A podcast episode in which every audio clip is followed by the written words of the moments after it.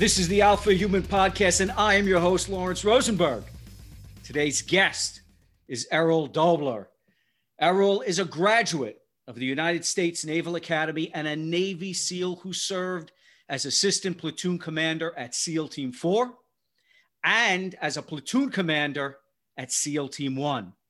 Errol later joined the FBI, where he investigated terrorist organizations and also served as a member of the FBI's vaunted New York SWAT team. While at the Bureau, Errol deployed to Afghanistan with the 75th Ranger Regiment as a special agent and participated in extensive combat operations where he earned the FBI's second highest award for valor, the Shield of Bravery, for his actions on the battlefield.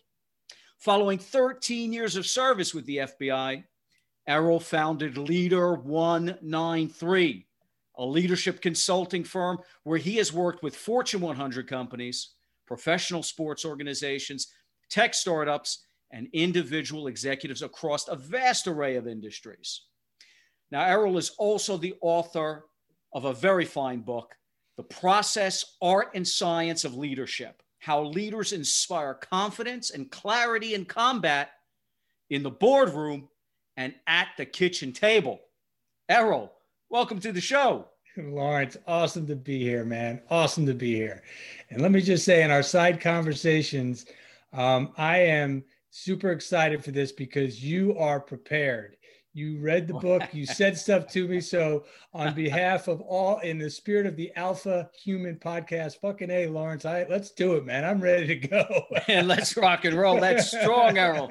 That's strong. We're gonna launch this bad boy. Okay. Let's do it. Let's do it. Well, let me say this. I'll start off by saying that I read your book, and I have to say it is one of the more compelling and practical leadership books that I have ever read. And that says a lot because I've read a lot. I read a ton. I've read a lot of leadership books. I've read a lot of business books. I've read a lot of books on selling. I am a consumer of this type of material. And yours is one of the few that do not trade in platitudes. Your book is practical. It is methodology. And I walked away saying, wow, there's a lot that I am literally going to take away from this book and use. So you've got something powerful there. And I'm looking forward to spreading the word about it and giving you a chance to kind of talk through some of the great techniques and components of your process. So we'll get into it, man. Yeah, I really appreciate that. And that is exactly what when I wrote this book, that is exactly the reaction that I had hoped for from readers.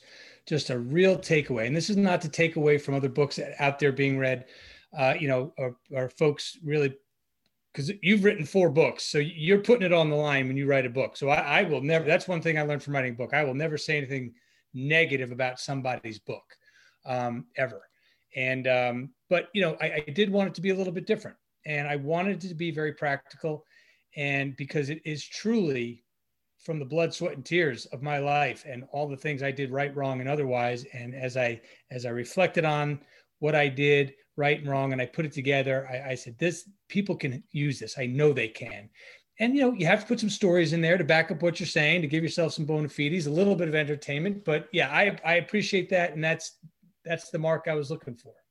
Well, you hit it in spades. So let's start at the beginning. Yeah. I'd love to go through your journey a little bit and your background, but let's kick off with what led you to join the Navy and then the SEAL teams. Yeah. So where are you from, by the way, Lawrence? I'm originally from New York. You got to be, right? Because I'm from Long Island, right? So we can feel it going on there. There it is. So I'm from Bay Shore, Long Island, right in the middle of the island on the South Shore. And that's where I grew up. So I grew up on the water, and I didn't really have. There was people in my family who were military, but I didn't.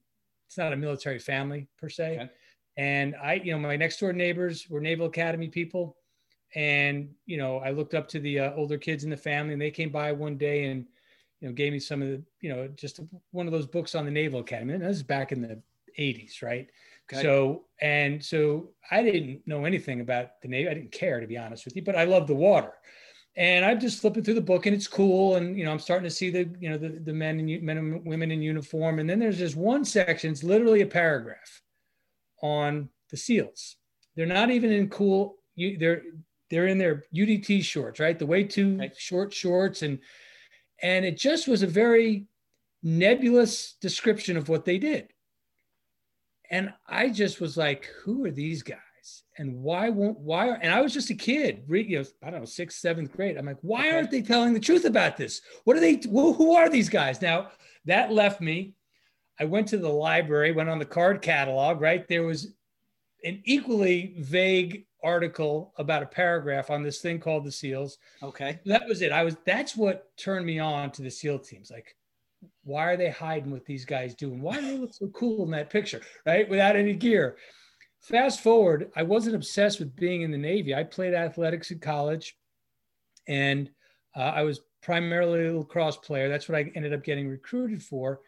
And just, I just said to my coach one day, I don't know where I'm going to go to school.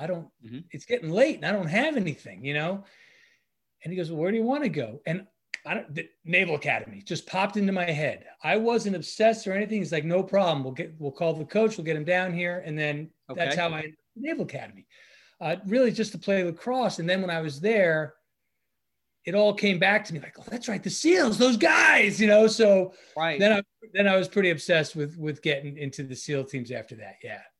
What year was this circa? So I graduated from high school in 1986. I went to a year of prep school, in, the Naval Academy prep school in 87, and then graduated from the Naval Academy in 1991. Yeah. So that, okay, great. So about 5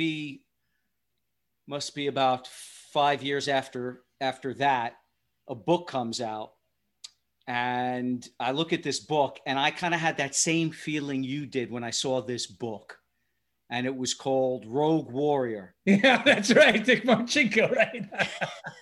I saw this book with this guy on the cover with that beard, that hard as steel look in his eye. And it said Rogue Warrior, right? The biography of Dick Marcinko. Yeah. And, I just bought the book off the base of that cover, and I read it, and I was blown away. The whole history of the SEALs, what they were about, going back to Vietnam, frogmen, UDT, all of this stuff. I've been fascinated with them ever since. You actually went there, you did it. SEAL Team 4, SEAL Team 1, Assistant Platoon Commander, Platoon Commander. So you want to talk about leadership. We're going to get into that because you got some experience there. You from there, eventually you end up leaving the SEALs. I think you had an injury. Is that correct? That's right. Okay. Yeah, I got injured on deployment, but go ahead. Yeah. Okay. So you left the Navy, and you end up going into the private sector, and you become a sales professional.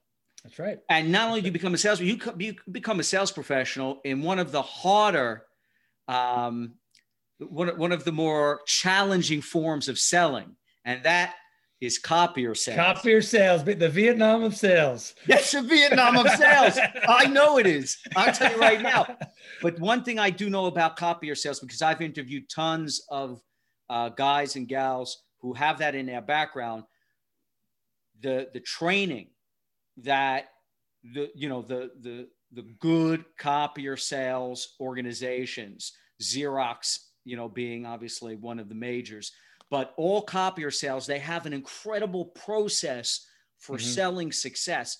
And you get into that in the book about why you actually loved it. I don't know too many people who loved selling copiers, although I know a lot of people who were successful selling copiers, but you kind of talk about that. You make a distinction between loving selling loving selling versus loving the environment that was created. Can you tell us a little bit about your time selling in the business world when you were doing that? Yeah, I'm so happy you're bringing this up. And I thought we might go there given your background in sales. And had I had your sales books, I might have even done better at that time. No. But I digress. So, the distinction is just that. What I tell people is that, clients now and leaders, Like, you can't, just because somebody may like this job, don't think that they're going to stay just because they like the job. They'll leave. I left the FBI. I loved being an FBI special agent, but the environment drove me away. The sales environment, the environment that the leader, and I worked for OSE at the time. Yeah.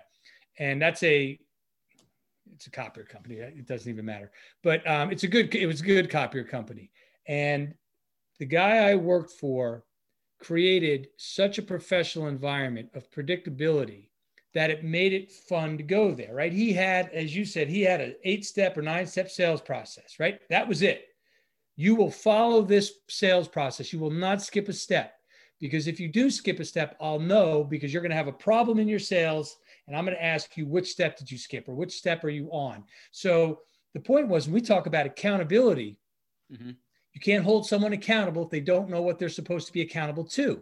Right? People think of accountability as a consequence, a bad thing. It's not. It's, Lawrence, why did you just do that thing? I just held you accountable. Your answer is a different matter.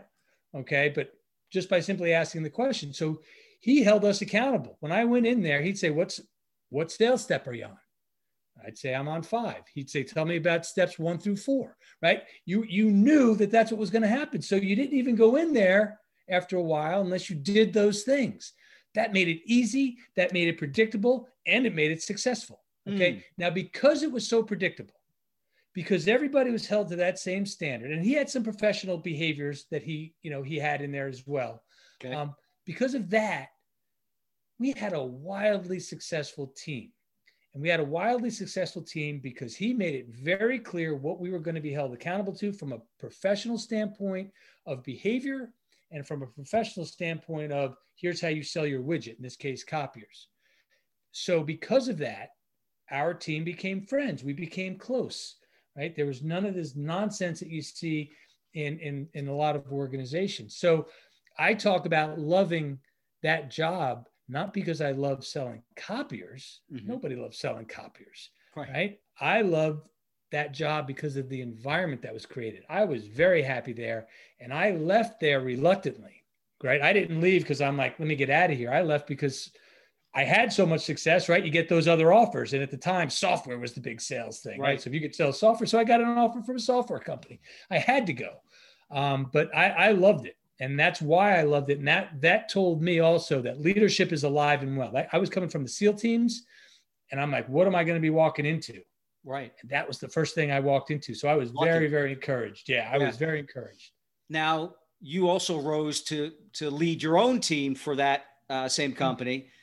You talk about that in the book, and you talk about how you prepared your new team and, kind of putting together, some rules of the road. We'll get into that, That's right. Guidelines for behavior, that kind of thing. Right.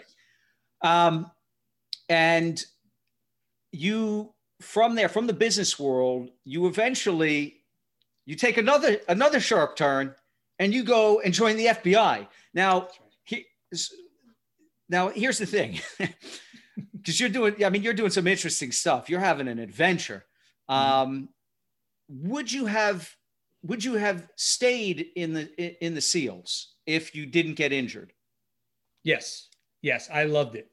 Why did you love being a Navy SEAL?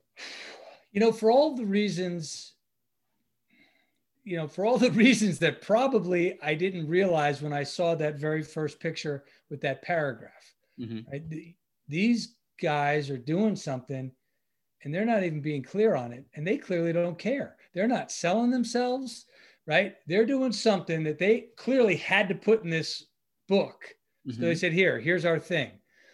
And that just spoke to me. And when I got there, it was more of the same in a good way.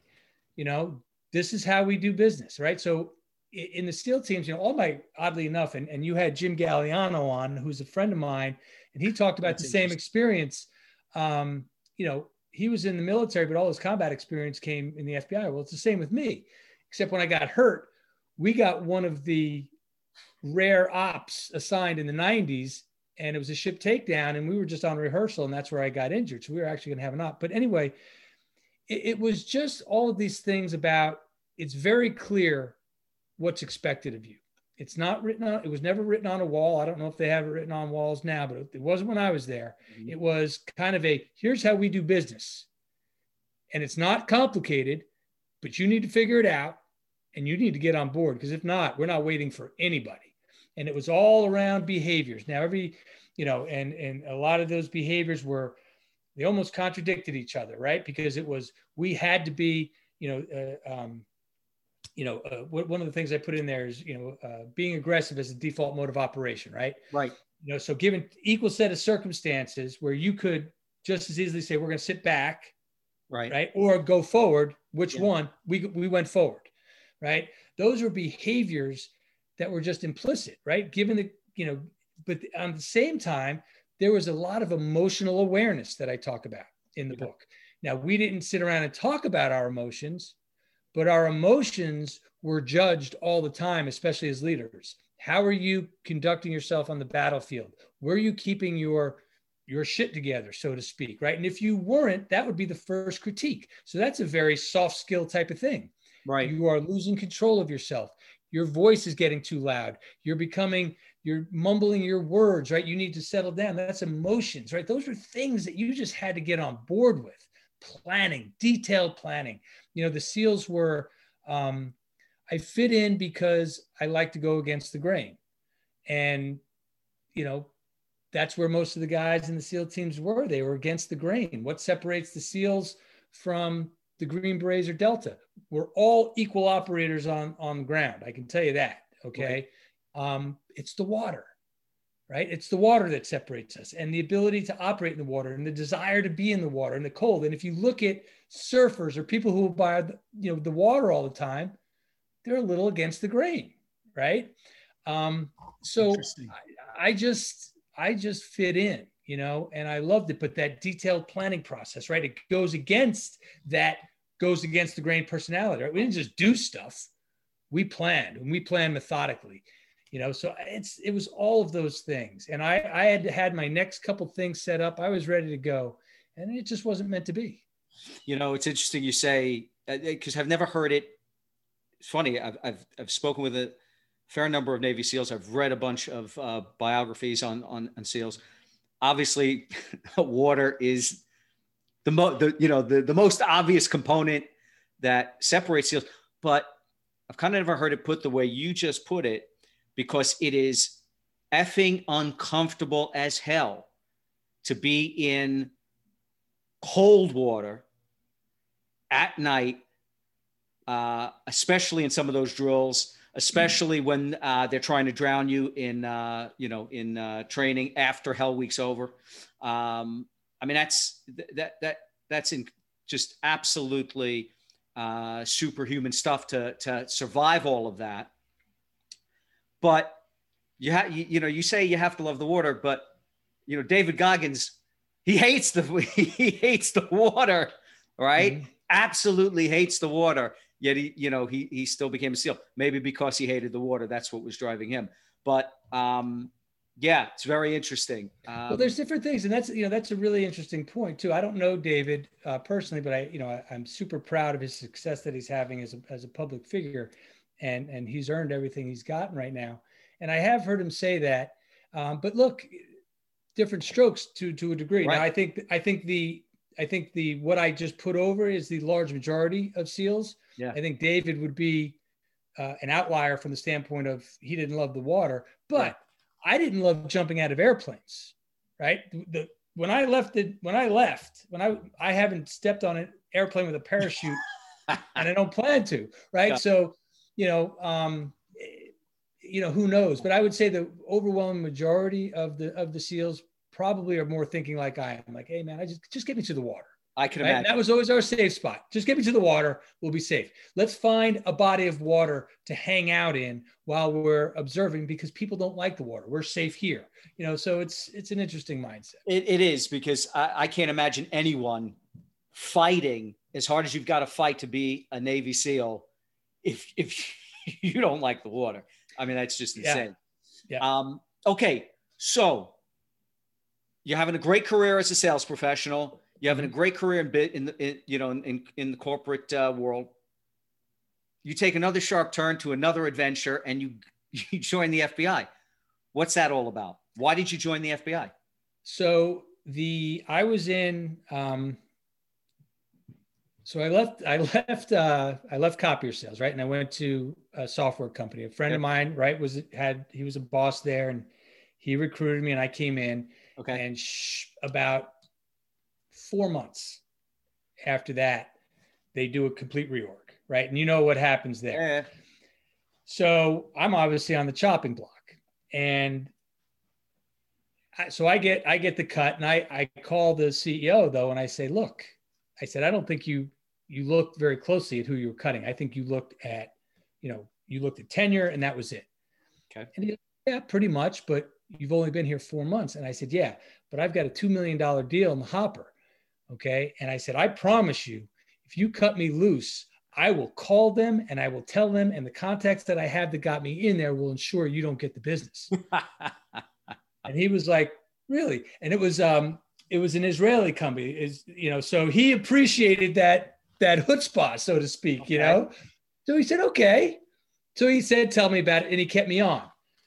Then now I'm with my new boss, who's furious that I've talked my way back into the company, right? Because he wants to bring all his people in from, just the way it goes, right? So we're in New York City on a sales call, and it's this call that I'm talking about, and we're going to land it, right? The people are calling me saying, you're going to be good. And I'm starting to hit it off with this boss a little bit, right? He's asking me questions. We're at a hotel, and the date was September 11th, 2001. Oh my. And yeah. And so we're in a hotel, and we were about 2 blocks north of kind of where the rubble ended. So I was safe. I'm not trying to make it like, oh my God. Right. I was safe, but that's where we were, right? We were I was in Starbucks.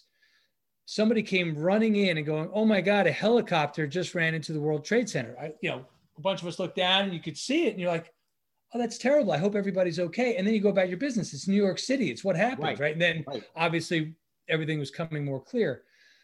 So, the planes go in the towers. I actually call the people. That's how single-minded focused I was at the time. I'm a little embarrassed of it, but it's what it was. Right. I called them. I said, hey, I don't imagine our call is still on for the day. And they're like, no, we're going to cancel that call. Anyway, so then I realized that my brother-in-law worked in the towers. Once you start focusing on reality and what's happening, and if you remember, I don't know where you were at the time, but if you were in the city, you remember cell service went down almost immediately. Right. The streets became, they were just barren. Nobody was driving or anything. So I ran all the way uptown to the Upper East Side, found my sister, and I said, where is he? And she, he had actually quit that job about 3 days before, and he went in to pick up his final paycheck that morning. And so, she was like, what do you think? What do you say? Like, I don't think it doesn't look good. And then, so we went about the business like everybody else does on that day, we got a bunch of pictures. We went to all the hospitals, and I tell people it was the best of humanity that day and the worst of humanity. Because those people working at the hospitals, they spent as much time with each family member who was looking for a family member as they had to, right? So anyway, that's something that changes your trajectory. How did that change my life? I said, I need to get back in this fight. I need to figure out a way to get back into this thing. And so that was, 2001. And by 2003, I was in the FBI. Wow, what a story! Yeah, it's crazy. Everybody's got their 9/11 story. Yeah, for sure. What? So what ended up happening to your brother-in-law? Did he? He died. He died. Yeah. Sorry to hear that. Yeah, thanks. And my sister died. Gosh, what is it now? 10 years almost. She died of breast cancer. The family. We always say no. She died on 9/11, 2001. Because she was never the same after that, and then succumbed to breast cancer. So it was what a mess. But anyway, that's what changed the trajectory of my career. Wow.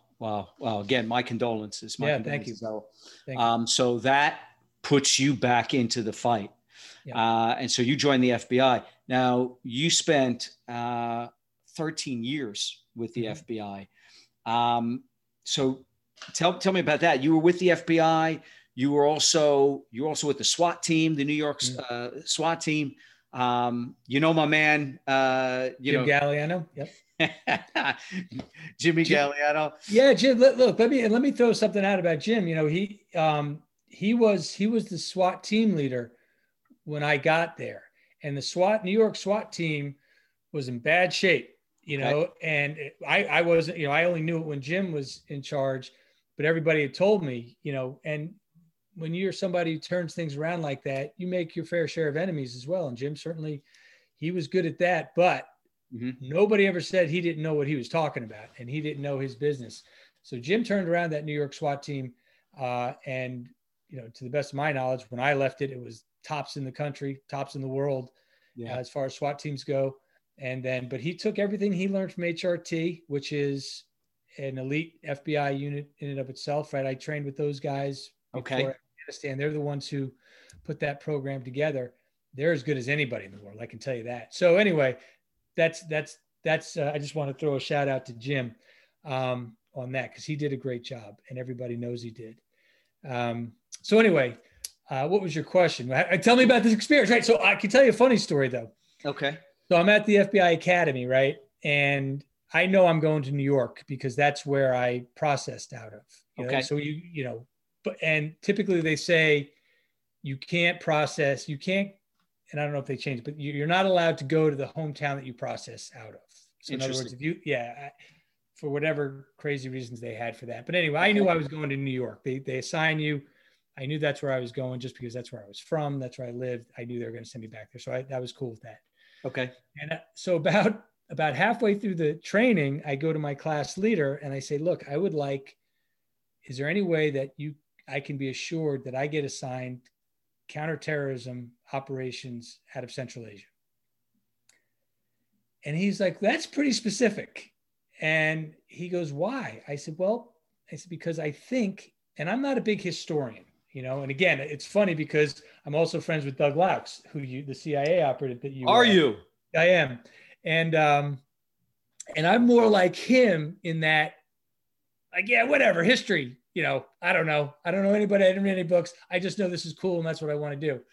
But I did do a little reading, right? And because I was focused on, look, I'm going to get some, right? This is a war. I've been directly impacted. I was there. I saw it, and I'm going to be on the side of right on this. And I know who the target is. Okay. And I assumed everybody was going to be going after Al-Qaeda, right? Everybody wanted that. Okay? Right. And that's cool. And my thought was, who else is in this thing that nobody's thinking about? And it was my best guess, and I was right, that it was those former Soviet republics, okay, that nobody was really looking at. And as it turns out, think it was the Islamic movement is Uzbekistan, and there's a couple other ones, but think Kazakhstan, Uzbekistan, Turkmenistan, all those former Soviet republics. They were like the hitmen for Al-Qaeda, right?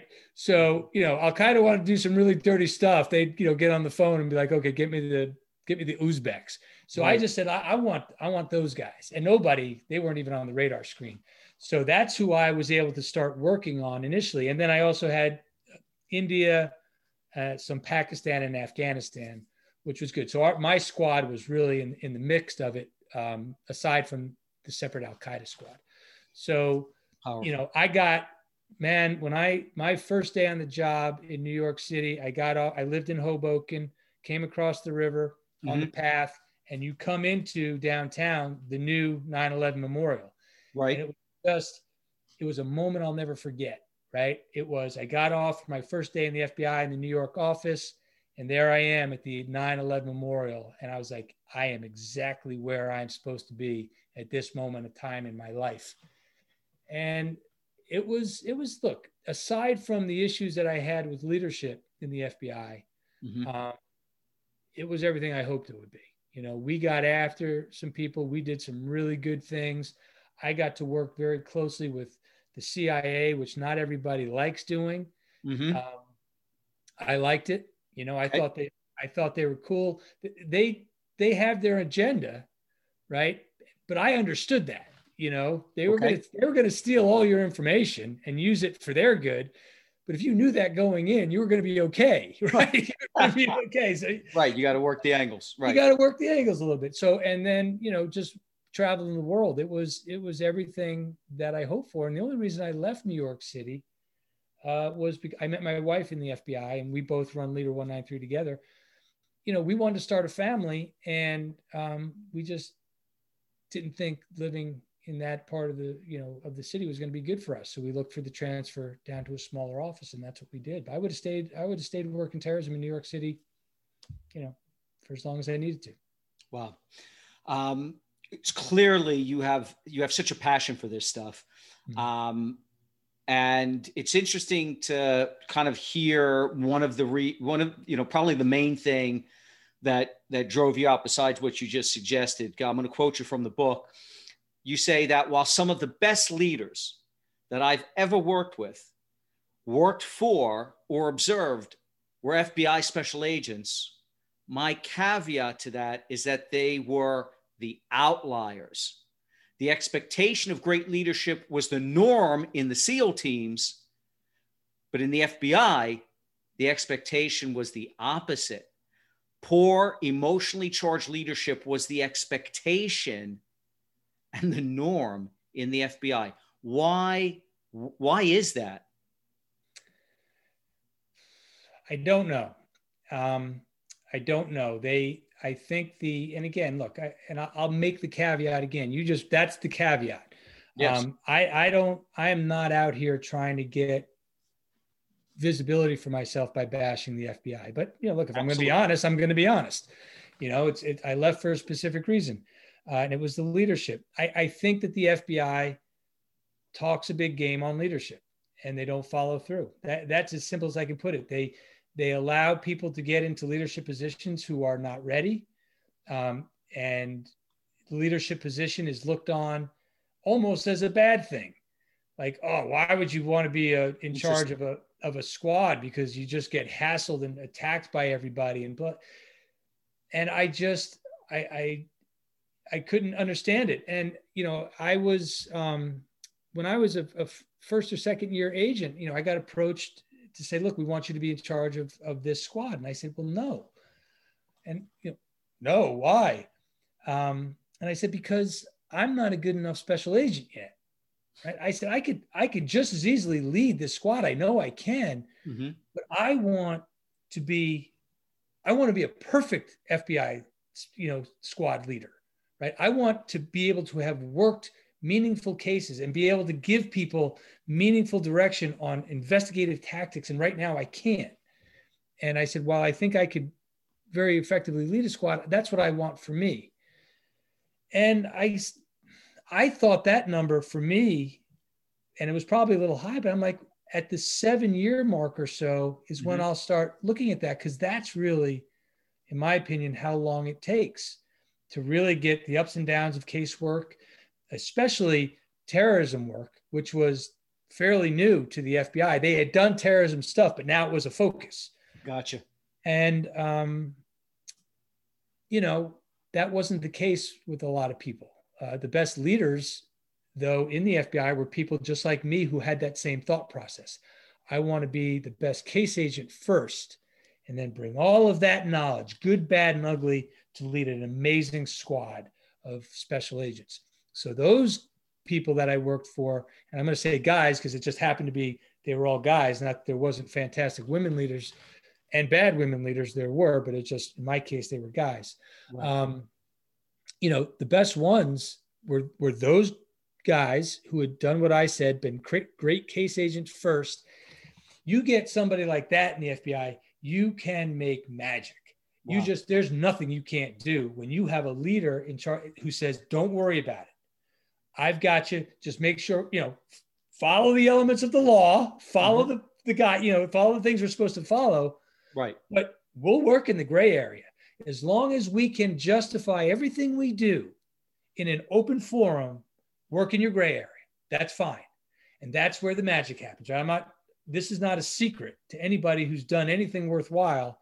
You've got to find the gray area. I had a partner who was obsessed with every law, regulation, and whatever. And it was all good because it was good to work with her because she knew this stuff, but she was paralyzed by it all, right? She would say, yeah, but this one says this. I'm not so sure we can technically do it. And I had to be like, well, no, that's not accurate. That you're reading the letter of that guideline, right. Not even the law. You're not reading the spirit of it, right? We can justify what we're doing based on what this says. We have no problem, right? And if you do that enough in the FBI, then all of a sudden you become a renegade, a loose cannon. Gotcha. And that's where I started to get labeled a little bit. And I would say that's not accurate. Everything I do is documented properly. As a matter of fact, I took pride in my documentation and my work. Here's what you're citing from a regulation standpoint, but here's what you're not saying. You're looking at it only from one view. Anyway, the best leaders were able to see the nuance, right, and not hide from it and say, I will justify this to anybody in the world.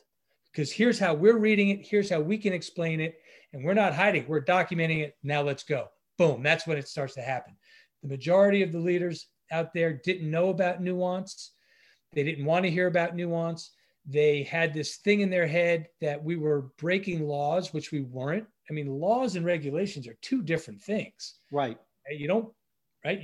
Before you do anything, if you're looking to the gray area of the law, you're going to the U.S. attorney, okay? Right. They have the final word on that. Like, I'm thinking about doing this. Does that break this law? Yeah, you can't do that. Okay, cool, thanks. I'll make another plan. Whereas a regulation, like, no, that's not the spirit of what they're talking about. Right. So that was it. I don't know why it's fostered that way. They speak a big game on leadership, but it's not there.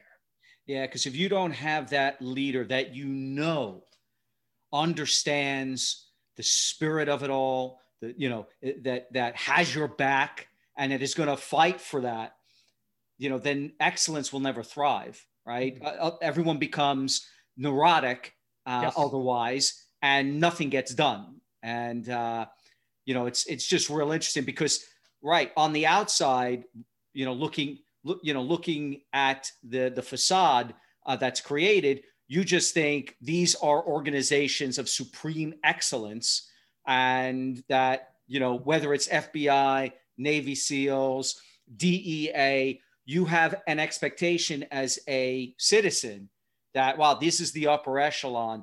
So it's super interesting when you find out actually that maybe not in the SEALs, although I know it's super rare. Let's just put it that way. In special ops, it's super rare.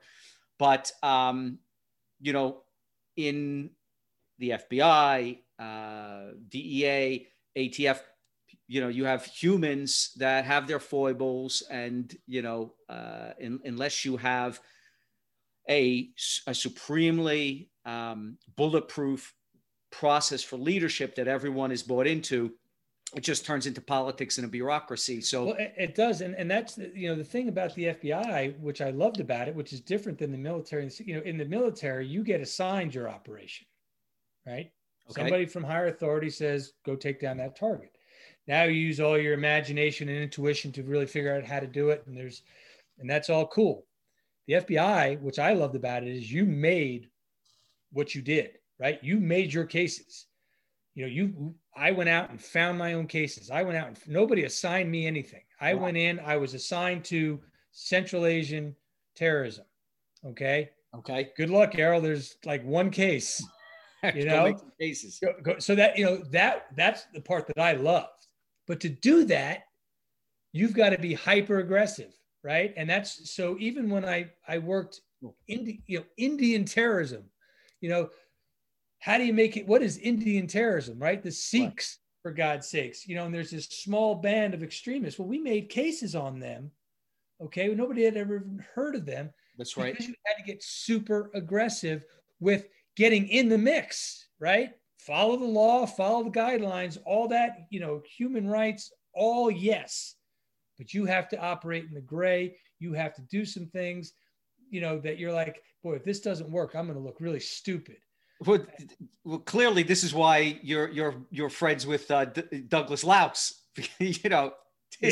That's where me and him hit it off. It's funny. I met Doug. He was, I met Doug in an audition for a TV show. Okay. Yeah. So we were, and it was that show Spy Time. I think it did one season. He got picked up for it and I didn't, but we were all sitting around in this room, right? And they recruited a bunch of people like us. And I was talking to one of the other people who was an FBI agent, and we had long since retired. And I was just, you know, both had long since left the FBI, and I was just making small talk. And I said, so what squad were you on? What else do you ask? Right. Right. You know, they said, oh, I worked intelligence. And I said, oh, cool. Which one, which squad? And she said, well, I can't say the squad. I'm like, yeah, I probably wouldn't know the squad, but what part of the world? I wasn't getting it. Right. And she's not answering my question.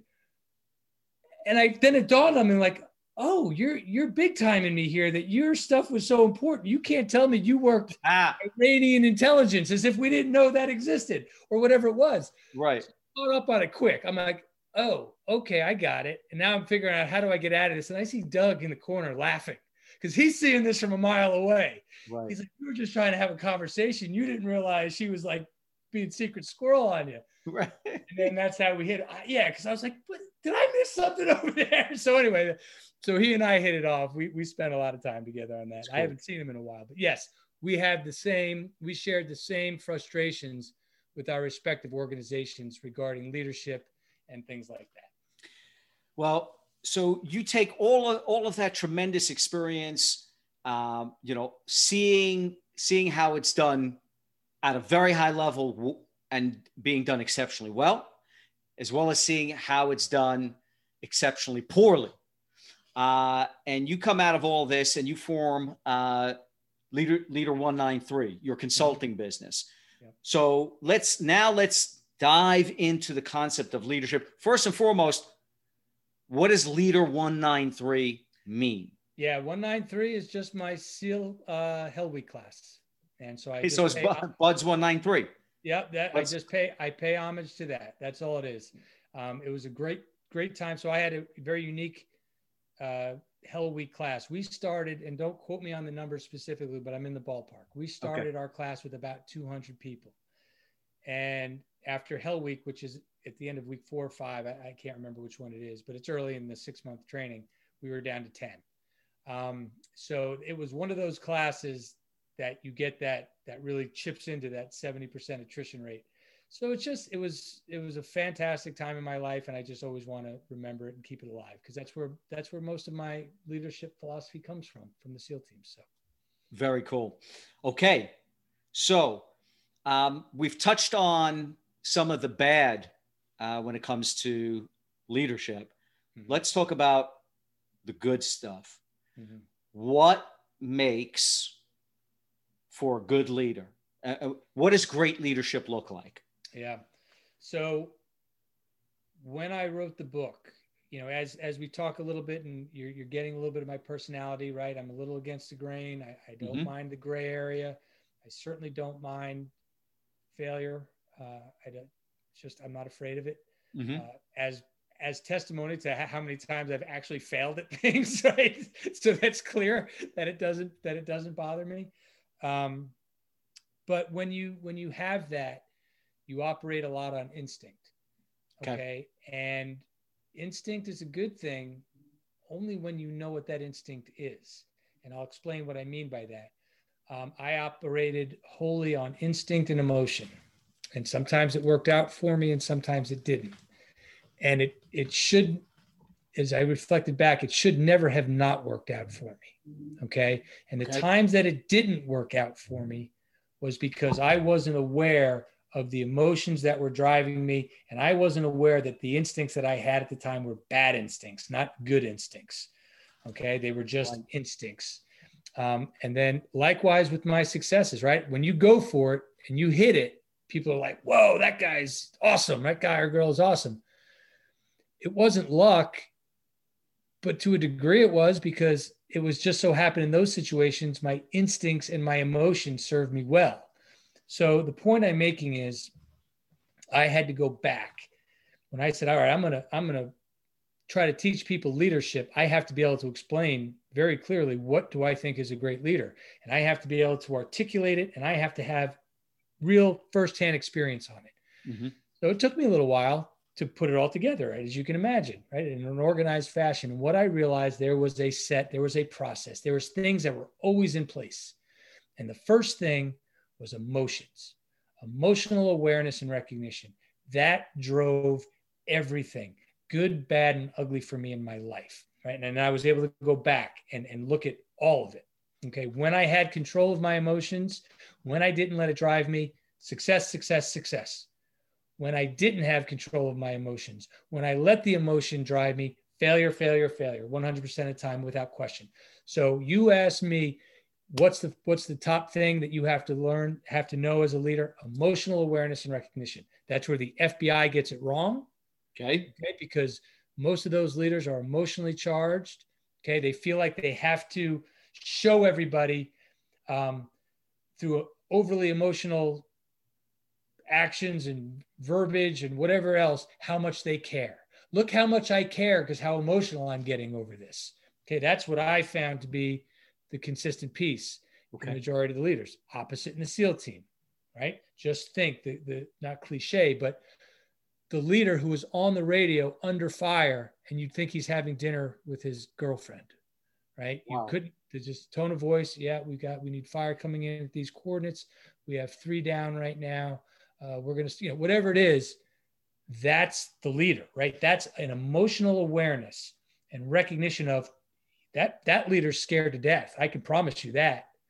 Recognizing the fear and then saying, how do I want to act on it? So emotional awareness and recognition, first foremost, I lead everything with that. Then I lead with something called cultural awareness and recognition. It ties into it. It's a process. Emotions drive our actions. It is our actions that make up our culture, the things we do, not the labels we put on it. So if you're not aware of your emotions and then the things you do, you can't go on to the next step of making positive change because you're just not even aware of what needs change. So, I'll kind of stop there for a little bit, but that if I had to end this whole thing, it would be those 2 things, absolute awareness on emotions and what they drive you to do. And you have to be aware of that without judgment. Okay. We're not here to judge our emotions. We're not here to say we can't have those emotions. We're saying we have to be aware of them and then what we're acting on. Does it make sense? It makes a lot of sense. And, a lot. So I think it's like everything else. When an expert breaks something down for you and they do it really well, you say to yourself, you know it instinctively that it's true and that it's right. And we're only ever learning stuff that is almost common sense, but it's so it's muddled and it's lost and it's camouflage in hyperbole and just the wild and unpredictable nature of the environment we're in, and maybe even the leaders that we're working with completely being unpredictable as well. Mm. So, but when you learn something that is powerful, it's always very simple. And you say to yourself, that makes sense. It's common sense, right? So what you're really talking about, I think everyone gets, but they just don't realize how powerful that is. But by the same token, so let's test that, right? Because if you're talking about a process for leadership, because what you just talked about there is some basic, powerful truths. And if you just stopped there and you understood that, man, you'd be 180 degrees greater, better as a leader. You'd be absolutely brilliant if you just took that on board. And a lot of people, including maybe myself, I don't even know. I'd have to be brutally honest with myself, which is what you test people to do. You do it in the book. You use an example of someone that you keep pushing them to be honest about their emotions. But why have a process for leadership? Why have a process for it? Why not just lead. If your instincts are, you know, I recognize my emotions, I know my emotions are driving my actions. Yep. Right. So why have a process? Yep. Why not simply lead? Yep. So the process, because without process, if we don't have process, we can't determine where things went right and where things went wrong. That's it. Simple as that. So when I talk to somebody in a leadership position or even an individual contributor, okay, they'll tell me something, you know, whatever's going wrong. And I'll say, well, work me through your thought process on this. And almost 10 out of 10 times, I'll get, well, you know, Errol, I've just done it so many times, it's instinct, right? Cool, right? And I know exactly what he's saying. Like, you don't have a process. You're just acting. Right. You're just doing things. And now that something's gone wrong, you can't put your finger on where it went wrong. And you'll just point your finger now instead. Okay, now where I can say, so those are there's five elements to the process, right? I've just given you the first two, awareness. Right. Once we have that awareness, we go to something we've already talked about, behavioral guidelines, right? If you didn't change the way you made, marketed, or sold your widget, but you behaved in these ways, would you get better? It has nothing to do with how you turn the screwdriver. It has nothing to do with the 9-step copier sales process. It is behaviors. Because when we behave in certain ways, we become better at our widget. Okay, we become, if I behave with moral courage, if I have more courage in my decision-making process, mm-hmm, in all aspects of my life, will that make you a better copier salesman? Will that make you a better author? Will that make you a better podcaster? Yes, it will. Undoubtedly. Okay, so it's a behavior. You don't know which behaviors are right for you until you go through emotional awareness and recognition, cultural awareness and recognition. That's why it's a process, not gotcha, just standalone things, because you can't go to behaviors, right? That's the art of it. You can't go to behaviors until you know which behaviors you need, right? I could say to you, Larry, you need to operate with a little more courage in your decision-making process, for example. Mm-hmm. And you might be thinking to yourself, that is the last thing I need. I've written 4 books. I have this, courage is not my problem. We can all agree courage is good, but I've just wasted your time with my leadership advice because that's not right, applicable to you because we haven't gone through the process. Okay. Once we get to the process, once we get to behavioral guidelines, we might say, you know what, Larry, you need to prioritize and you need to execute to completion. Okay, because what you're doing is you're doing 15 things at the same time and nothing's getting done.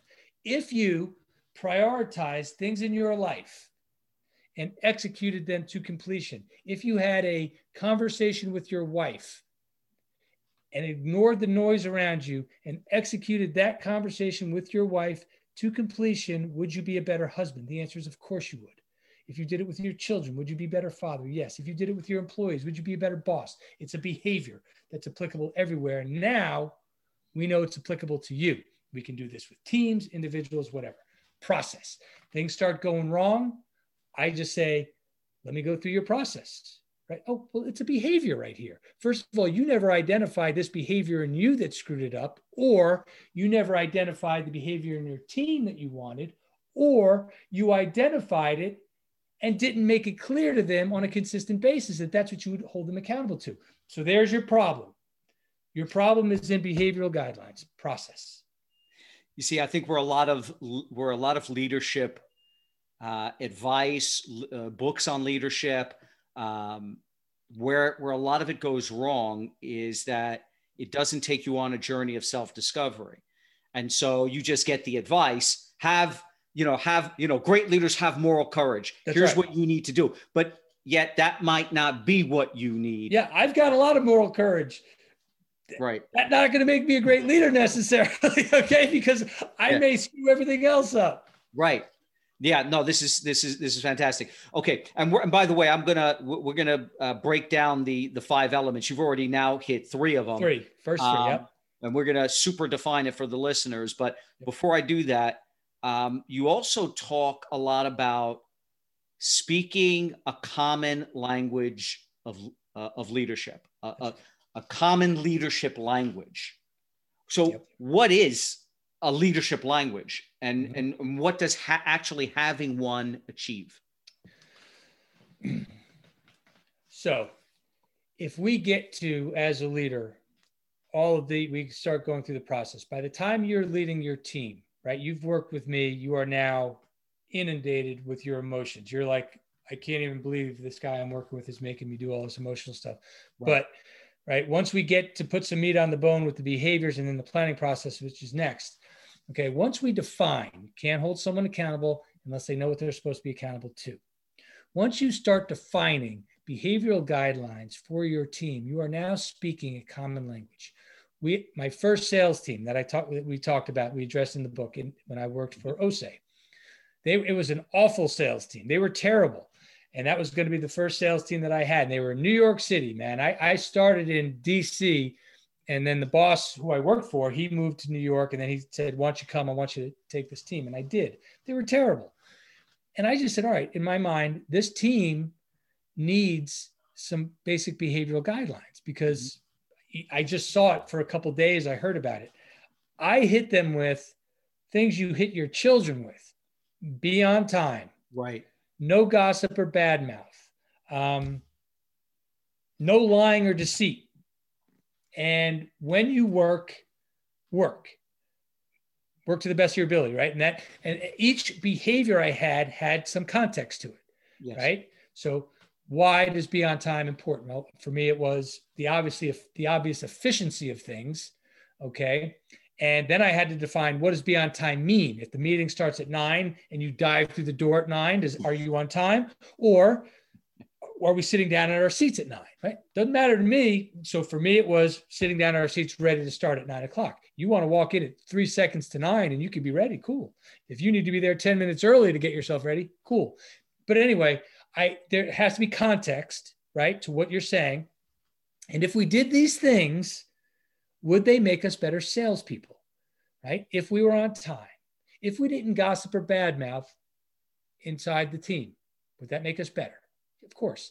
Lie and be deceitful, right? I had to, that was a big one. You're calling us liars. I said, well, no, but I've seen some of your quarterly projections and I know that's bullshit.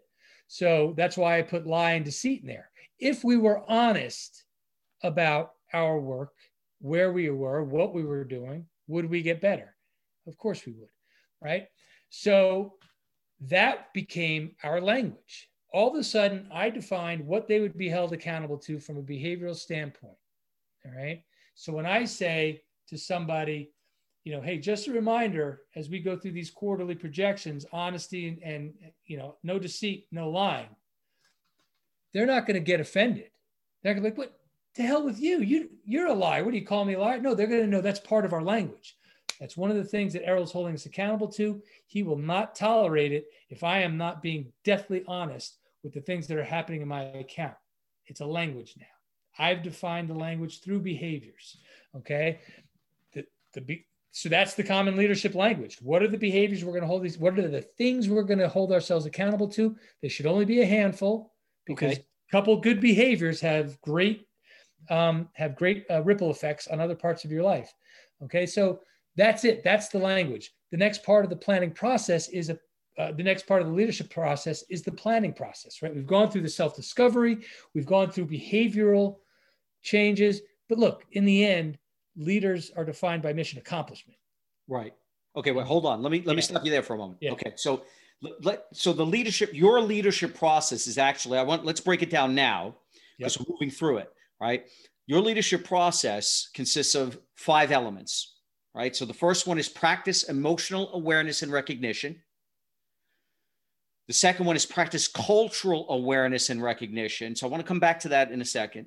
Mm-hmm. The third is create guidelines for behavior, which we were just talking about. The fourth is what you were just about to dive into, which is implement the planning process. And then number 5 is meet the resistance. Mm-hmm. Okay. So practice emotional awareness and recognition, right? Mm-hmm. So, I mean, we kind of glossed over some of these because we weren't completely, focused on what does that actually mean. Yep. So so let's get a succinct definition. What do you, when going through your leadership process, number 1, practice emotional awareness and recognition.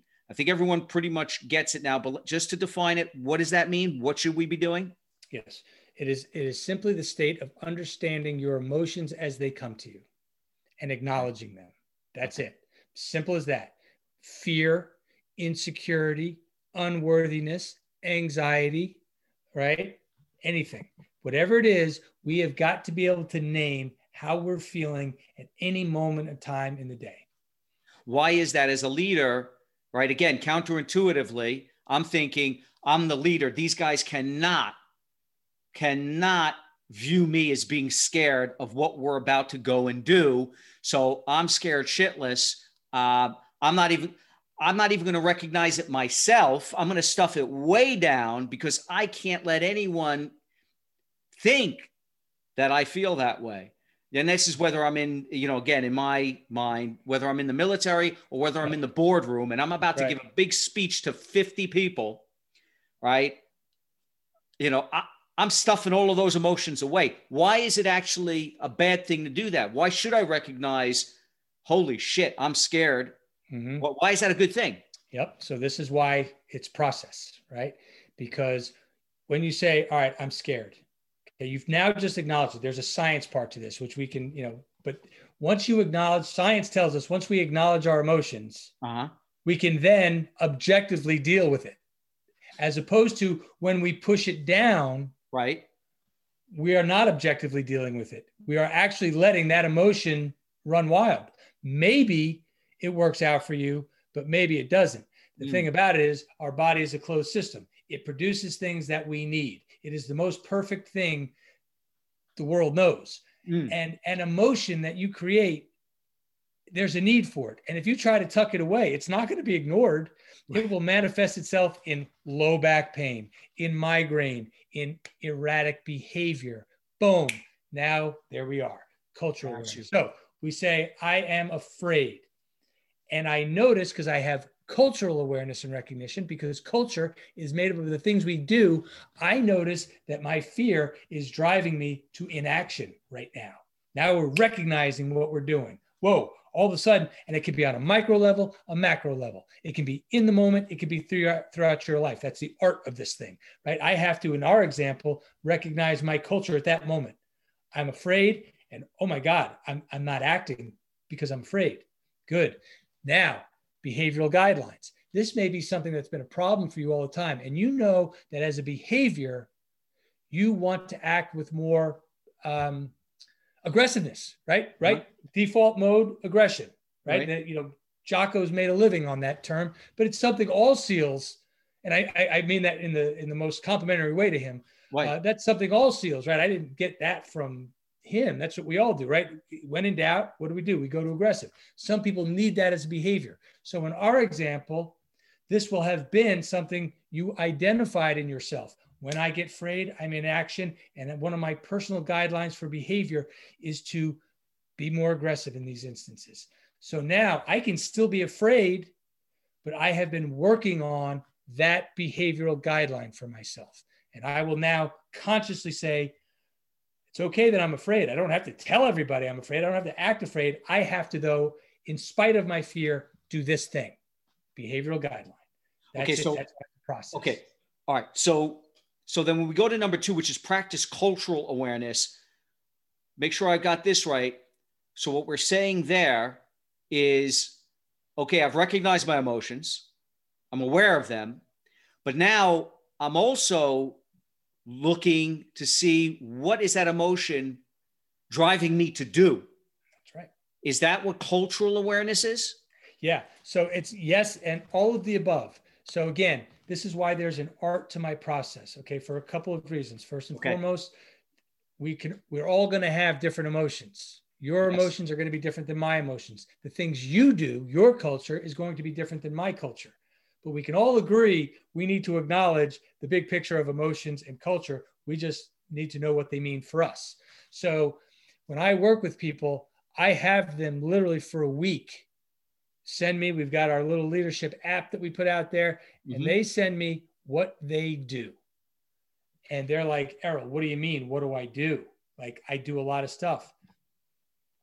Just tell me what you do, I keep it purposely nebulous because they've got to figure it out. They've got to be looking around. Now, one or two things always happens. There is a conclusion to what they do. They either get it or through what they're telling me, they go through a series of things that they do. I go, well, it sounds like you do this thing. So what does that mean? Somebody might say, you know, Errol, you know what I do? I procrastinate. And I'll say, fine, tell me what you do. Tell me the things you do that define procrastination. Because if you can't tell me what you do, that you put that label procrastination on it, then you weren't paying attention. You're just bullshitting me. And you know that's not going to work. Okay. Or so, and then typically they can, right? They'll say, well, and they'll give me a series of things that they noticed about themselves, about their culture that they did. Gotcha. Okay. That's it. Or they don't really get it. So they said, well, here's what I did. First, I started on the email, and then I went to this meeting, and then I worked on this project, and I got a little bored with it. Then I went and worked on this project. I got a little bored with that, and then I went over. I said, oh, okay. So I said, you don't, whatever we want to put the label on it, but you don't finish anything, right? You don't prioritize. You don't execute. You just have stuff going all over the place. Right. Yeah. Yeah. I guess that's what I do. Great. Now, typically the behavior we want to, that we have to identify comes from what we've identified in the culture, and it's usually the opposite. So it's not that difficult. It's right. Makes sense, right? So cultural awareness, that's it. So, okay. So, right. So I'm afraid of this big challenge we've got coming up. And so I procrastinate. And so I've created a culture of procrastination within the organization, right? So when we talk about what kind of culture do you have a culture of these following actions, and that's being driven by the emotions that the leader is feeling. And then of course, how those that work on the team, what they're picking up emotionally as well. Then you got their emotions that you have to deal with. So yep. you're not only doing this exercise for yourself, you have to be emotionally aware of your team and culture, and, you know, and what they're picking up, their signals. That's right. And so then you create the guidelines for behavior, which is the opposite of the action you want to fix. Right? It'll probably generally be just the opposite. That's it. Right. That's what makes it, you know, once again, that's why it's a beautiful process that builds on itself. Okay. Fantastic. Got it. Let me just make you brought up a great point, that the reason that we have to start with ourselves on this and not our team, I will not let anybody I coach talk about their team first. We'll get to that. Okay. Trust me. Okay. We'll get to that. And what happens invariably, and I'm sure there's some scientific reason behind it I haven't found yet, but you know, is when we start to recognize those emotions in ourselves, we invariably begin to recognize emotions in others. Okay. Because we're in tune to it. Gotcha. So it will automatically emanate out. It's just what happens, right? If I am so focused at all times, which I am, on my emotions, because I know that is my right. I can be an emotionally charged individual. And if I'm not aware at every second, even to this, I get so excited talking about this, I have to check it, right? Errol, you're getting too excited. You're getting off point. Stay on point, right? I'm constantly thinking about it.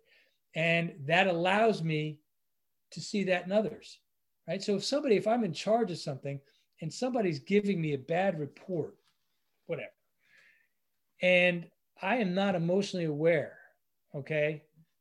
I'm not seeing probably the most important thing. I'm not seeing body language. I'm not seeing demeanor. Right. I'm not seeing tone of voice, which I might say, something's different with Lawrence today. I don't care that he screwed this thing up so bad. There's a reason why he screwed up. I just might simply ask, Lawrence, are you okay? Yeah, I'm really sorry I messed that up. No. You seem different. Are you okay?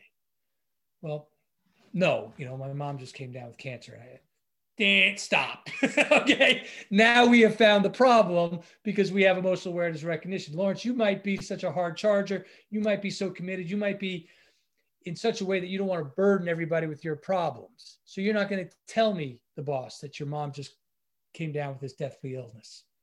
But if I am aware of that, I can see it. And I don't need you to tell me. Okay, I don't need it. I can see it already. I can just simply ask you a question, and you're going to want to tell me the answer, if that's the case, right? So, yeah, that will naturally emanate. So this is really powerful, because while you're doing this, you know, everyone talks about emotional EQ, mm-hmm. right? Everyone talks about how important it is to be emotionally aware in business. I mean, and in sales, my God, right? Certainly for a leader, emotional EQ is mm-hmm. like, you know, massive. And yes. by doing this, you're actually organically developing a powerful antenna for, you know, for picking up the emotional signals and sensibilities of others, and becoming extremely attuned to their emotional well-being. Yep. And you know, you're right. In sales, ego, there's more ego in sales than I think in any other, maybe politics, you know, Trump's right. sales, but you know, there's just a massive amount of ego. Right. And I talk, you know, the friend who I talk about in the book, who recommended me to copier sales, and he called it the Vietnam of sales. And I've just stolen that term ever since. But anyway, he is hands down the best salesman I've ever seen. And he runs a big, you know, team and all that, hugely successful. And every now and then he sticks me for free advice, because he'll refuse to pay for anything for me. Right. And I'm going to tell him I said this. I'm going to say, watch at hour 1.5. Just kidding. But anyway, he, you know, we'll talk, he'll be like, okay, smart guy, tell me about this situation. And we'll just go right to emotion. And I'll say, well, it sounds like you think that guy's a buffoon. Well, he is a buffoon. And I, you know, I couldn't control it. I had to let him know he's kind of a buffoon. I'm like, well, where else are we talking about? You were not emotionally aware. Your culture is to call people out when you think they're not as smart as you. And then that's what you did. I said, do I need to go any further? And again, he is the most accomplished salesperson. He's like, God, you're right. You're right. So even somebody with a massive ego, and he doesn't have a massive ego, but he wasn't even aware of it. And he's a seasoned salesperson. You know, this is amazing, because again, this flies in the face of what is the conventional wisdom of great leadership advice.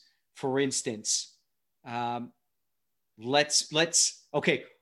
What is a great culture look like, right? What's a great culture look like? So I'm going to teach you how to build an incredible culture, a great culture for your organization. You should be doing this, this, this, and this. But actually, that's not the case, because, you know, the art part of this is that everyone's culture might need to be different based on their environment and the people within the organization. So for instance, I was going to ask you, what does a good culture look like? And you actually have two things that you can attribute great culture to that I think captures the spirit of what great culture is. But if I was to say, you know, I want my organization to have a culture like the SEAL teams. And I know from reading your book, SEAL team culture, three things.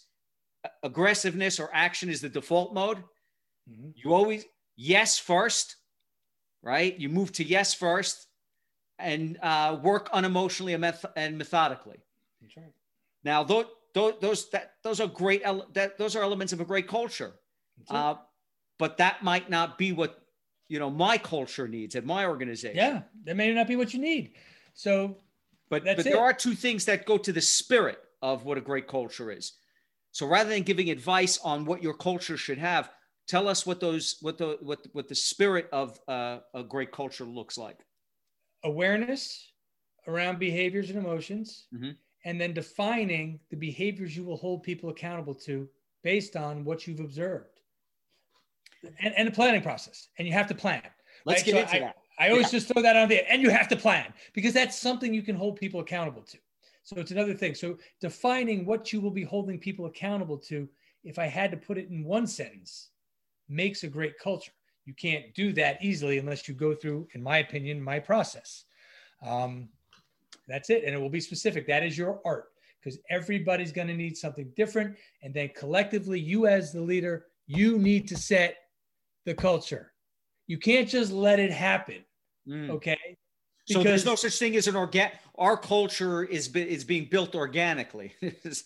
Well, you know, again, define organically for me, because if it's organic based on what you need, based on your awareness, that's very organic. You're not doing cookie cutter. So I don't want to bang on the people who say they're growing it organically, but that's how I would challenge them. I would just say, how? What does that mean? Gotcha. And if you start saying, well, we're just letting it happen, I'm like, okay, great.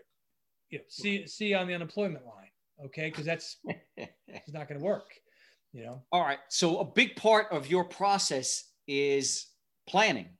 Now, you know, a lot of people hate planning. In order to be a great leader, though, you got to plan. You got to plan. Your planning process is a modified version of the system that you learned and used as a Navy SEAL platoon commander. Okay. The elements of which form the acronym SMACCC, SMACCC, which stands for Situation, Mission, Actions, Command, Contingencies, and Communication. Right. And I'm going to quote you here, Errol. These are the elements of a planning process that are used to keep people alive and achieve mission accomplishment on the battlefield. This process was not formulated by academics in a sterile lab. It is literally born of blood. Okay, I got to take this serious. I mean, so take us through SMACCC. Yeah.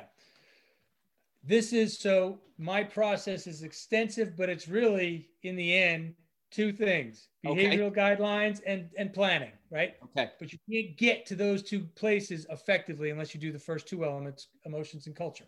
But this is the meat, right? So you work with me, you are going to be beat down on your emotions and what you're doing and identifying behaviors. And then finally we get to action, right? And that's the planning process. If you cover, let me stop.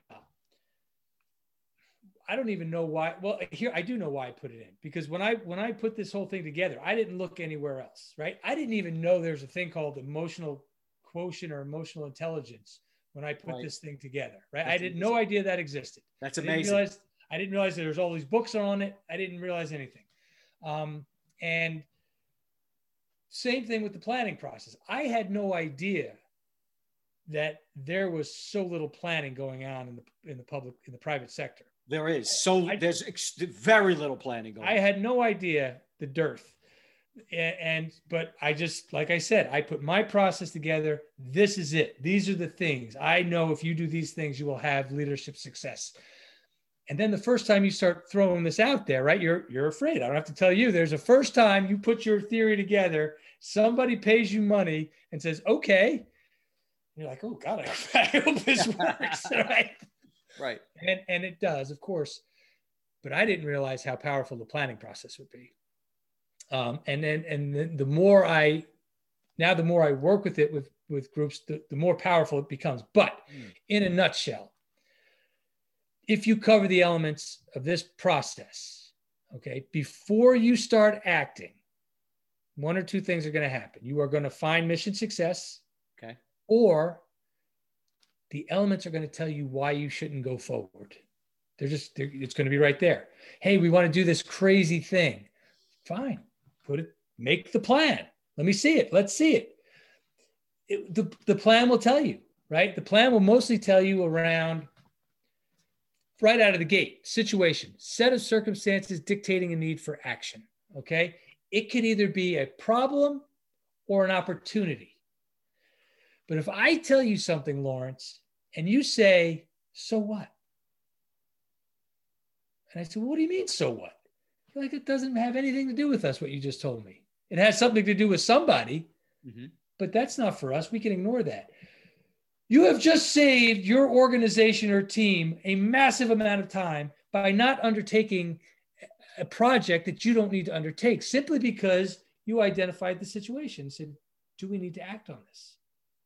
Boom. So out of the gate, that's the one that nobody does. Right. Why are you doing this? Oh, what's our why? I'm like, yeah, whatever. What's our why? I get it. Just tell me, what's your situation? What are the set of circumstances that are driving you to do this? Okay. People can't answered. So if you have that, though, if you do have that answer, okay, what is your mission? Okay, what are you trying to accomplish based on this? And you can't tell me five things all rolled up into one.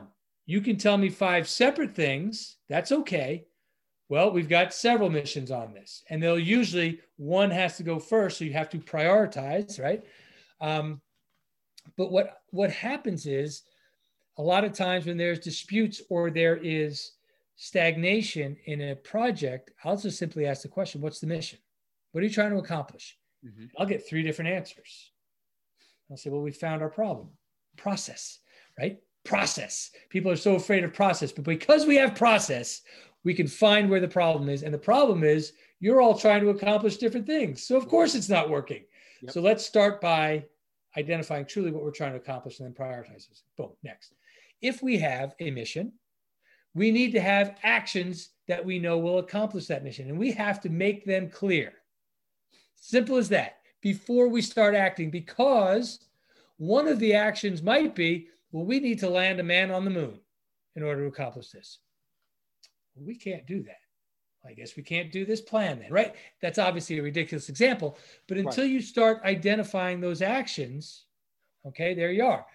It has to be done. It doesn't always happen, okay?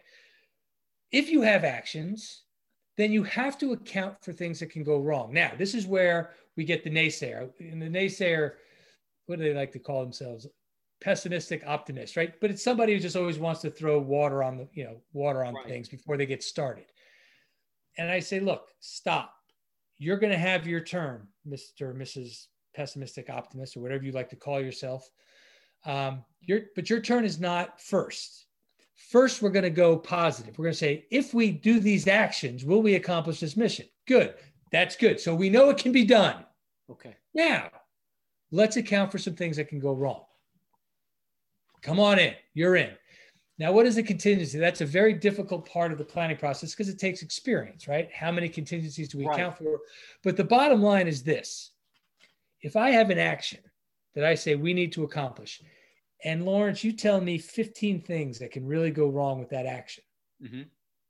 And I say, we can't account for 15 things.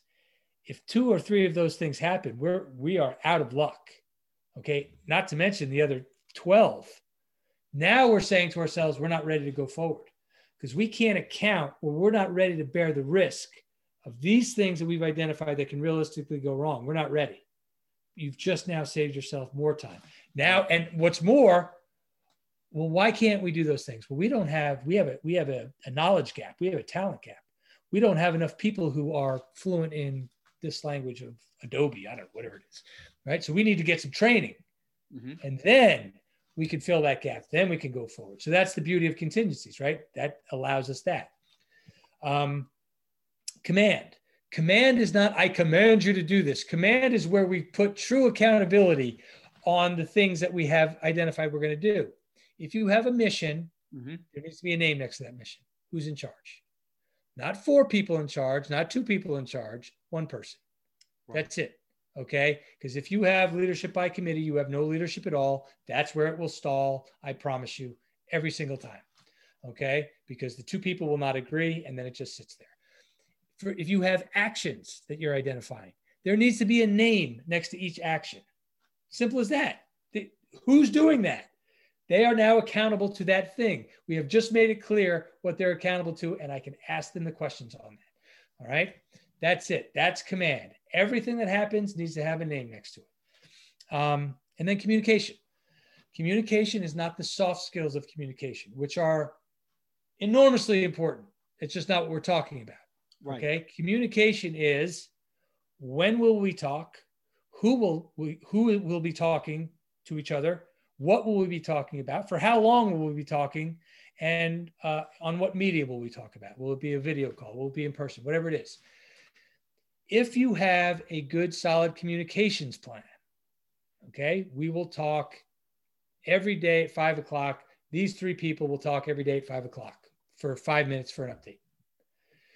You can afford to miss one of the other elements of the planning process because it'll come out because you're communicating properly. Okay, so Lawrence, somebody give me an update on this action, okay, that we identified that needs to happen, and there's silence. Hey, somebody give me an update on this action. Silence. Dude, who's in charge of that? Oh, we forgot to assign command to that. Shoot. All right, good. Good thing we have a good communications plan, because now we saw we missed that. So now we can make a small adjustment, right? So I could spend hours on the planning process and all of the elements, you know, and using it as a leadership tool, but that's the basic gist of it. And so when I bring this to people who I'm working with, okay, and I know you're going to appreciate this, right? So they're in the middle of craziness. Yes. And they'll say, Errol, yes, your planning process, it will clearly work, but we don't have time to do it right now because we're just in the middle of this thing. I say, good, no problem. So let me just ask you a quick question before I exit stage right. If you had done the planning process before you got into the craziness, would you be in the craziness? And the answer is 100% of the time, well, no. So well, what are we talking about? There's always a situation. There's always a set of circumstances dictating a need for action. Yours right now is you started this thing with no plan, and now it's falling apart. I hear that. My question is, what are we going to do about it? Set of circumstances dictating a need for action. Get a plan to get it back on track. That's it. You see, I got to tell you, this is, I think, where the subtle brilliance of what you've created here with your process really shines, because I mean, I know from being in the business world for 25 years, I know that, I mean, I can't even count the instances where if I personally had SMAC, right? If I personally had this a process for planning, if the company that I was with or the leader of the company had a process for planning like this, I don't know, 75% of the things we undertook, we probably would have never undertook. Right. I'm telling you. And then the things that we did undertake would absolutely no doubt have been accomplished. The thing is that I think what a lot of people miss is that they hate planning. I even hate planning. We hate planning because what does it really mean to plan, right? Because no one has a process for planning. By creating a process for planning, you've now created a bulletproof blueprint to, as you said, and you don't even look at it this way, to either, okay, we can undertake the mission because now we feel sure that we have a great chance of succeeding, or, hey, we know that we probably don't have a good chance of succeeding, abandon ship. Right. And you're going to identify why. You're going to identify why. Now, here's the other thing about this, right? This sounds, people love SMAC, okay? But I've got two fields of thought, right? One is, thank God I have now the elements. It will all go perfectly. And the other is, oh, it's still process. And I just hate it. So confining, okay? Mm-hmm. Let me just break it to everybody listening. It will not be easy. Okay, you will never, the process is simple. You will never hear me say it's easy, any of it, it's not. But then my answer is welcome to leadership. That's it, because nobody said leadership. Leadership is hard, and leadership is hard because the things I've just outlined are hard to do. When I talk to people, Lawrence, the first thing, and it's usually the guys initially, the ladies typically have a better handle on the emotion part, but it's not always. I've talked to guys who said, look, Errol, I've gone through the week and I may not have emotions. I've actually had more than one people say that to me. More than one person say that to me. I don't even know how to answer that. I'm like, well, I don't know what to tell you. Yes, you do. The problem is you can't even identify them. Look at this. So don't you think that this is a gap? Right? So again, neat and tidy is not, mission accomplishment is the objective. Neat and tidy is not the objective. SMAC will get messy. It's hard to accomplish. It's hard to get people on board. It's hard to remember those meetings. It's hard to do all those things. It's hard to make the adjustments. Okay. But or what? what's your alternative? Okay. That's right. That's the reality. What is your alternative? What's your alternative? And I say it all the time. What's your alternative? Either the process will be hard, right? Either the process that you go through, the actual going through it all will be hard, right, or the consequences are going to be a disaster. Right. You choose which one do you want to be hard? Which one? And it's so then the fifth element is you gotta face the resistance. That's right. What's this resistance we're talking about? Okay. So, and I like to be very clear. I steal very little of what I do. I stole the planning process, right? I make no bones about it. Brilliant planning process. Look, how do you not? You bring it in. It's what it is. Just on a side note, I had somebody at a seminar one time tell me about the planning process. It's nice, Errol, but it's a little pie in the sky. And that's where I came up with that thing, it's born in blood, off the cuff, because I got a little insulted and I had to go through my own process. How does this work, everybody? That somebody said something to me, triggered an emotion, pissed, right? Like what? How was did I want to react? Like, go to hell, man. You don't know the people who put this into place and blah, blah, blah. But then how do I want to act? Got you. I want to act in control. This is what I do. I'm here to teach people. I'm here to be calm, right? So boom. So I go through my own process all the time. Anyway, that's what I told them. I said, well, I appreciate that. And I went through the born and blood thing. Okay. So that's just a side note. And he got it. He was super cool. He's like, you know what? You're right. I'm sorry. I didn't mean to offend. I'm like, you didn't offend. I'm glad you said something. And you have your answer. But in any event, so the resistance, right? I read Stephen Pressfield's book, The War of Art, which I loved. It's a very quick read. It's very basic, but he talks about the resistance. I take a little different spin on it, but that's where I got the idea from the resistance. Now my spin on it is this, and this is where the science comes in. Okay. What I found, I built my process first, and then I became obsessed after with how the brain works, how it rewires, all that stuff. And, for behavioral change. And I just started to do some casual research and reading because it interested me. Mm-hmm. And what I saw was, to my delight, that that my leadership process follows the same process the brain and body uses to rewire itself, right? In short, when we start recognizing emotion, I love to throw this stat out in the scientific research. We have between 60 and 70,000 thoughts per day. Mm-hmm. 80 to 90% of those thoughts are the same as the day before. Mm-hmm. And for the majority of the people, 70% of those thoughts are the thoughts related to stress. Imagine those numbers, even if they're half right. And I imagine they're right because it's based on a study. So we can already predict what we're going to be doing tomorrow based on how we felt yesterday. Mm-hmm. Okay. And it's going to be based on an emotion. When we have an emotion, the brain literally sends a chemical to our body. Now we become chemically addicted to that emotion and then the behaviors that surround it. And like any addict, and I don't say this lightly, like any addict who's addicted to drugs, okay, pretty soon they don't care about one line of cocaine. They need two lines of cocaine. And pretty soon they don't care about doing it once a day. They need to do it 3 times a day, and on it goes, because they are chemically addicted to that thing. We become chemically addicted to our emotions. So anger, we may not even remember why we were angry. We are now addicted to anger. We're going to find anything in our environment to get angry about because we need to satisfy that addiction. Now, okay, that's how the brain works. The research tells us that once we recognize this, just recognizing the emotion alone and that how we become addicted to it starts the process of rewiring our brain.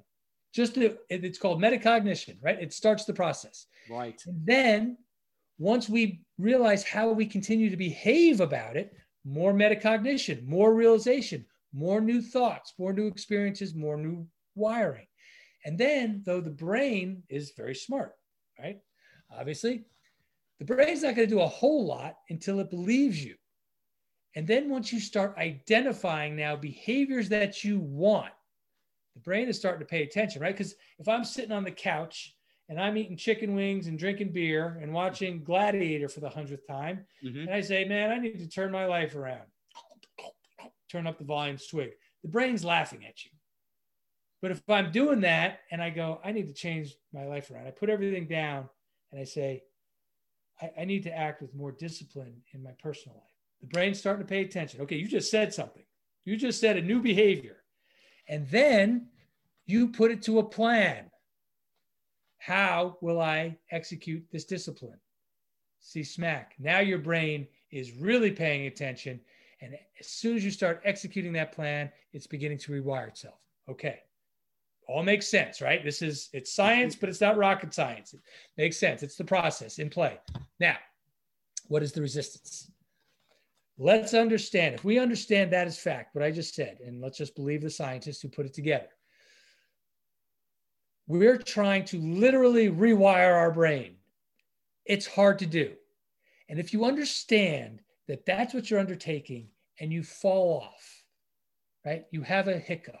Mm-hmm. You make mistakes. You can give yourself a little bit of grace, a little bit of compassion, and say, I'm literally trying to rewire my brain and I just screwed it up. I can just go back, go again, right? It's not because I don't care. It's not because I'm lazy. It's not because I suck. Mm-hmm. It's because I'm trying to do something really hard. That's the resistance. Now, that's the personal resistance. You as a leader are going to, if you put any of this in place, guess what you're doing? You are rewiring brains. Yes. You are changing behaviors. They will just naturally resist it. And if your people, and if you understand that it's not because they're trying to screw you, it's not because they hate you, it's not because they're trying to make you look bad, you can have a little more grace and patience with them. Okay? That's the resistance. If we understand where that resistance comes from and why it's coming, it's okay. We don't have to freak out about it. That's the essence of the resistance. Got it. You know, you talk about metacognition. You talk about becoming aware, right? Becoming aware. Aware of what you're aware of. Having an emotion about your emotion. Right. And again, you know, this is why your book is so unexpectedly brilliant. I really found it. It was unexpectedly just really super insightful, because you start getting into that, what you just said there. And you, throughout the book, actually give advice on how to become super aware in the moment, how to practice all the elements of the leadership process with a very, very powerful discipline, that if you undertake this discipline, which I'm going to mention now, then you'll be able to meet the resistance. You'll be able to lead properly with the team and follow through with SMACC and the entire process. You'll be able to look clearly at your emotions. You'll help others be able to see their emotions. And what I'm talking about here is, so as part of your leadership process, you personally use and teach cold exposure and breathing techniques as tools to identify and practice the art of leadership. Specifically, you use the method created by Wim Hof, who uses cold exposure, breathing, and mindset to transform you physiologically, mentally, and emotionally. Now, I got to tell you, Errol, I find Wim Hof fascinating, as do most people who have watched or listened to any of the interviews he's given, or more so for those who have actually seen the documentary that was made about him. It was entitled The Superhuman World of Wim Hof, The Iceman. So who is Wim Hof? And this, I'm going to wrap up the interview with this. Yeah. Who is Wim Hof? And what does the Wim Hof method have to do with leadership and your process? Yeah, I love Wim Hof and the Wim Hof method.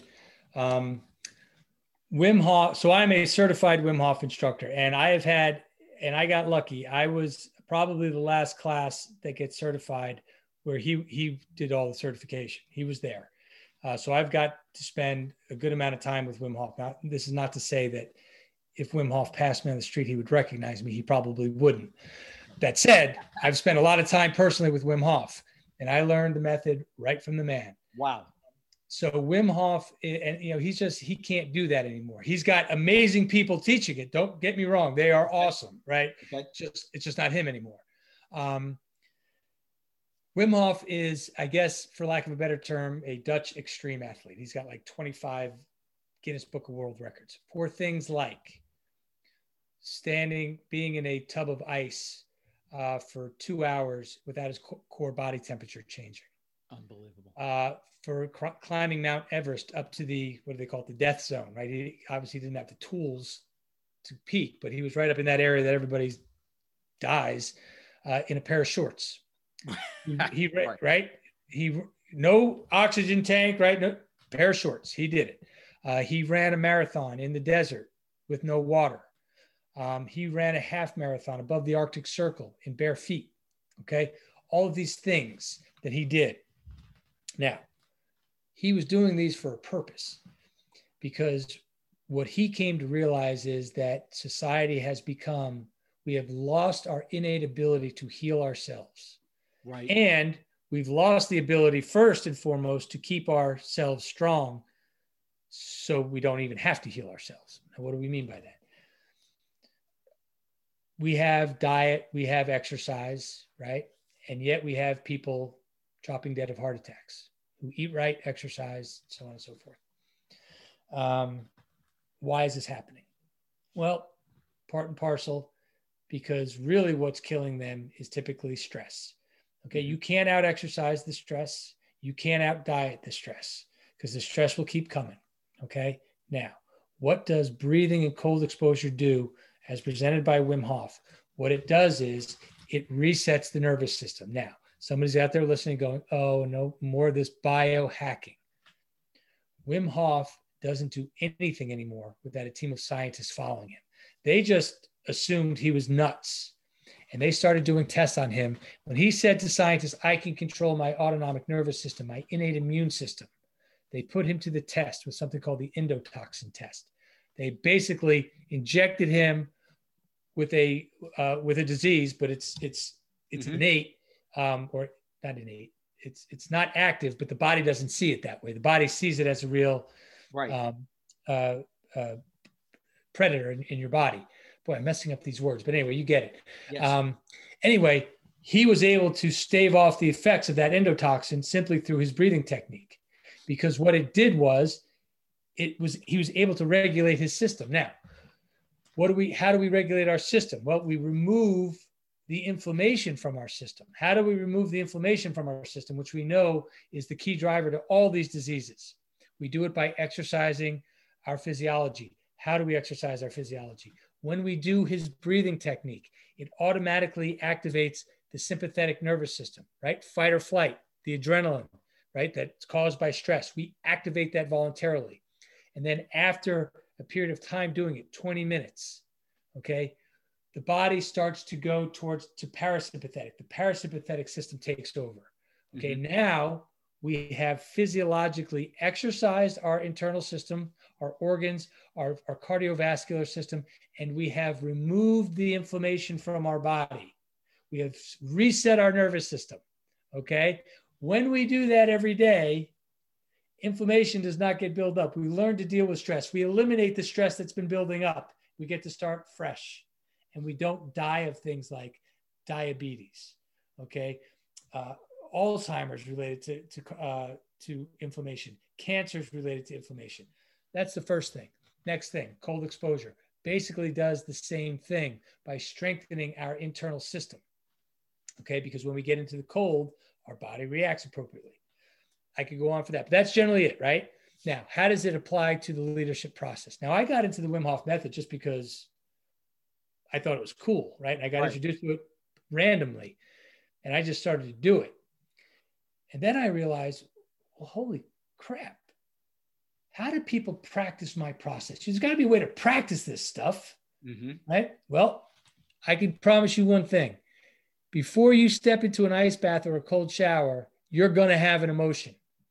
And if your intention before you do it is to recognize that emotion, you are now building the habit of emotional awareness and recognition. So if I tell you for a week Step into a cold shower and ice bath with the intention of identifying your emotions before, during, and after that cold exposure. You are now building a habit. Now it's something you do, okay? Now, go on to the next part of the process. Then start being aware of what you do before, during, and after the cold, because that will be a mirror into what you do in stressful times in your life, right? Before you get into the ice, are you walking around in circles, procrastinating before you do something hard? Are you checking your phone? Are you, well, let me find those nail clippers because I might have to clip my nails next month. Are you doing everything except getting into the ice bath, right? That's what you do. That's your culture when you're in the ice bath. Are you making a big show of it? Oh shit, oh F, oh this, oh that, that, that, that, drama, drama, drama. Or are you trying to catch your breath, doing the things I recommend you do? Because that's your culture. That's what you're doing, right? Same thing going out. Okay, now you've identified what you do. Now, how do you want to behave? I need to behave with more calm. I need to be less dramatic. I need to be more focused. I need to focus my attention on one thing, my breath, right? That's now a behavior. If you did that behavior everywhere, would you get better? So, and it goes on. Make a plan going into the ice bath, right? What's the situation? What's my mission? You can have a million different missions. Anyway, and on it goes. How do you practice the elements of leadership? Well, you can practice each one of them with the intention, each element, by stepping into the cold. It's foolproof. It is literally foolproof. It's hard. It's absolutely hard. So the leadership benefits are what I just described to you.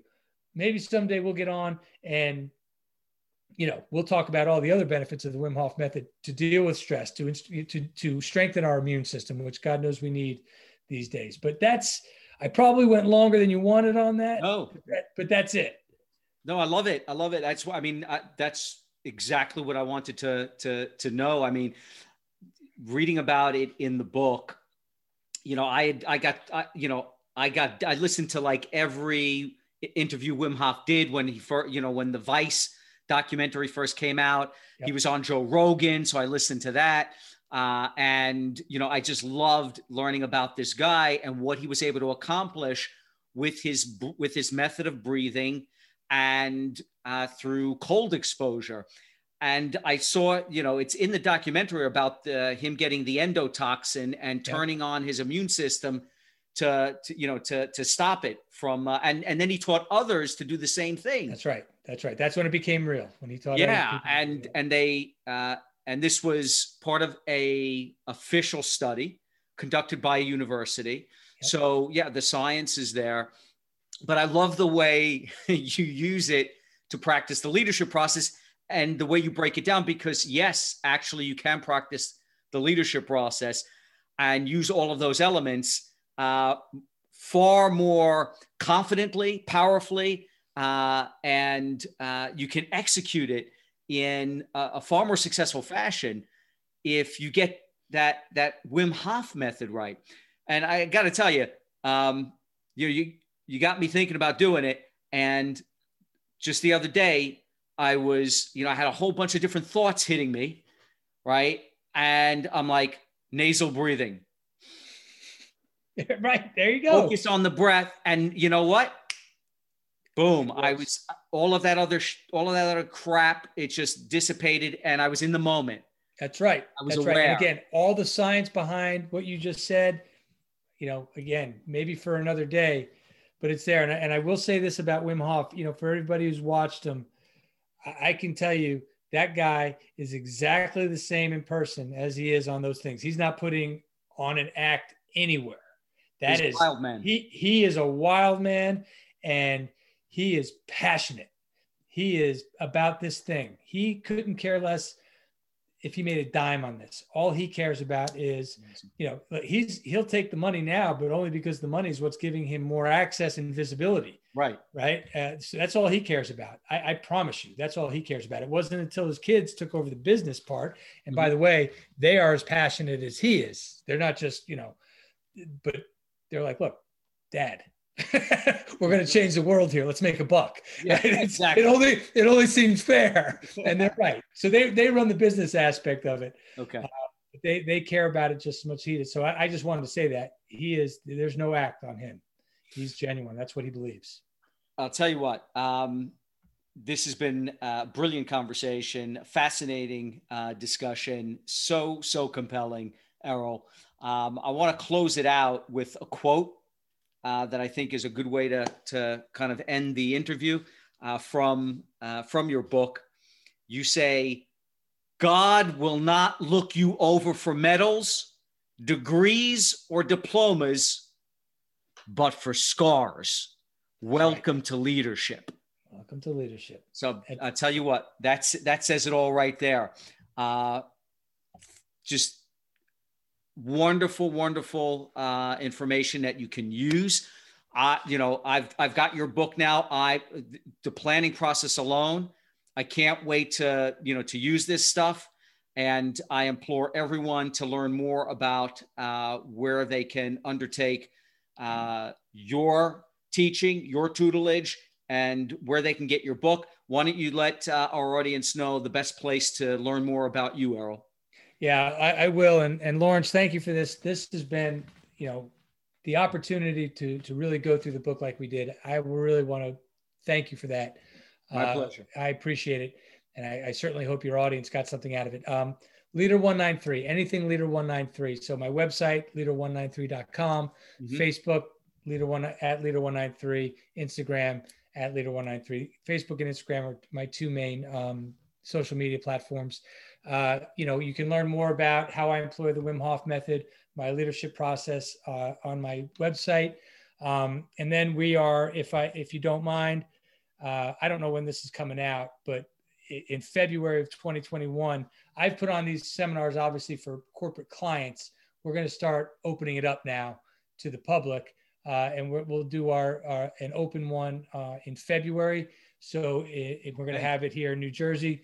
So if you're interested in attending that, it'll be a 3-day event. We'll employ everything we talked about here, and we'll get real.